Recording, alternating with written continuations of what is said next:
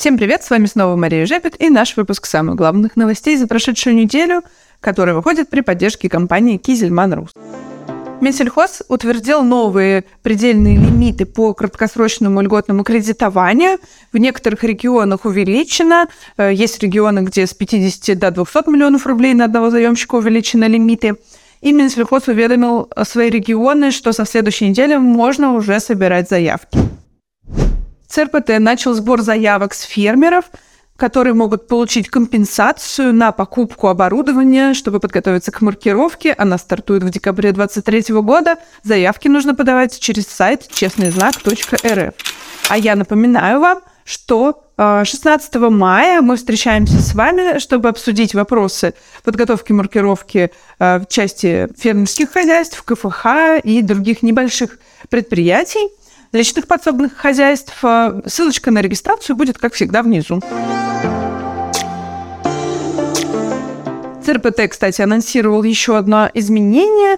Теперь, если потребитель наведет камеру своего телефона на дата-матрикс-код, он увидит не только документы на готовую продукцию, но и ветсертификаты на сырье, посмотрит лабораторные исследования и узнает, с какой фермы это молоко получено. Кроме того, если Россельхознадзор будет отзывать ветсертификаты у поставщиков сырья, в системе появится эта информация, и переработчик будет получать эти данные, что что-то было не так с сырьем. Ну, вообще странно, конечно, что это будет уже постфактум, значит, переработчик будет отзывать обратно свою готовую продукцию. Минсельхоз заявил о том, что запрет на импорт семян будет вводиться постепенно, в зависимости от уровня насыщения собственного рынка. Они также выкатили проект по требованиям к локализации предприятий, которые торгуют семенами. Там довольно суровые требования, например, по размеру земельного участка и другим обязательствам производителя семян. И Минэкономразвитие уже подготовило отрицательный отзыв на этот проект.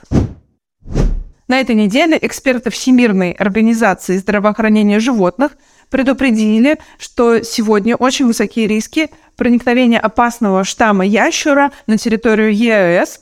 В ответ Россельхознадзор заявил, что Россия обладает всеми компетенциями, чтобы предотвратить быстро проникновение штамма ящура и возникновение заболеваний. Кроме того, Минсельхоз заявил о том, что Россия достигла 100% самообеспеченности по вакцинам, по карантинным и особо опасным болезням животных. Как вы помните, на прошлой неделе был введен запрет на импорт молочной продукции из Армении. Армения со своей стороны заявила, что ведет переговоры с российской стороной о том, чтобы запрет максимально быстро был снят.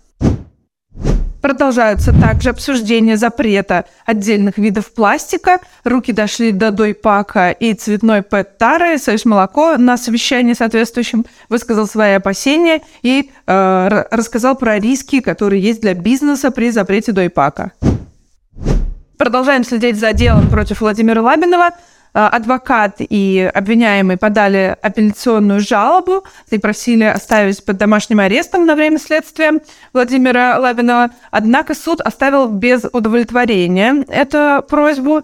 И несмотря на то, что Владимир Лабинов не скрывался, и факт получения взятки и нарушения при получении грантов пока не подтвержден, его оставили под стражей. На прошлой неделе прошли торги GDT на новозеландской товарной бирже.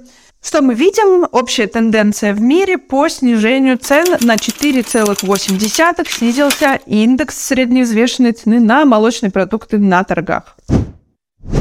На прошлой неделе мы также опубликовали новый индекс RMCI за месяц. Индекс себестоимости снизился на 2,8% за счет снижения цен на корма и на дизельное топливо, но при этом растет стоимость электроэнергии, и текущие проблемы с поставками, они не позволяют еще более интенсивно снижать себестоимость. Сегодня самый острый вопрос – это снижение цен на сырое молоко. В Ростовской области жители вышли на одиночные пикеты, на митинги. В Ставропольском крае на прошлой неделе были пикеты. В Татарстане на совещании обсуждались меры поддержки и меры работы над себестоимостью, чтобы ее снижать и выжить в период низких цен. В Алтайском крае предложили свои методы, в том числе среднегодовые цены, чтобы мы устанавливали с участием производителей, переработчиков и администрации региона.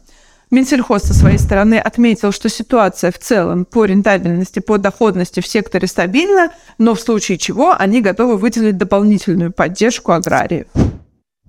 Нильсен выпустил исследование, согласно которому сельские жители потребляют больше молочки, чем городские. У нас в связи с этим, конечно, появился вопрос, не считают ли они москвичей на дачах сельскими жителями, потому что очень уж странно, что в 2 раза выросло потребление сыра. Кроме того, на этой неделе вышел текст о том, что потребление йогуртов снизилось на 15%. Эту тенденцию мы уже давно фиксируем, много раз говорили о том, что на современную молочную категорию спрос снижается быстрее, он перетекает в традиционную, более доступную категорию. Евростат опубликовал статистику, согласно которой на 37% уменьшилось количество фермеров в объединении, и сегодня их чуть более 9 миллионов. Кстати, о йогуртах компания Danone начала развивать более активно линейку Простоквашино, и некоторые, как пишет газета «Известия», продукты будут с брендов международных, типа Актимеля, Данона и так далее, переведены под бренд Простоквашино. Вышла отчетность Алексеевского молочно-консервного комбината. Чистая прибыль 366 миллионов рублей против убытка годом ранее. На этом все. Напоминаю вам про важные мероприятия. Мы провели с РЖД «Логистика» презентацию сервиса рефрижераторных контейнеров для поставки в Китай, Вьетнам и другие страны. Китай, конечно, как мы на этой неделе выяснили, активно наращивает производство, очень быстро увеличивает поголовье, но там все равно есть кого кормить, поэтому обязательно обратите внимание на этот вебинар, если вы хотите поставлять продукцию на экспорт и искать точки роста там. А 13 апреля мы с вашими ветеринарами, зоотехниками, управляющими ваших хозяйств встречаемся для того, чтобы обсудить, как мы готовимся к тепловому стрессу этого сезона, как мы будем кормить новотельных коров в сезон летней жары. Регистрация по ссылочке внизу. Обязательно приходите, послушайте, подготовьтесь правильно к сезону. Кроме того, в разделе «Лонгриды» на этой неделе вы найдете несколько важных подборок. За последний месяц какие новые продукты вышли, какие новые документы вышли. Можно также почитать о том, какие есть способы повысить спрос на текущем стагнирующем рынке. Все материалы мы подготовили для вас. Подписывайтесь на наши каналы, жмите колокольчик, чтобы не пропустить следующие видео. И спасибо Кизельману за поддержку этого проекта. До новых встреч!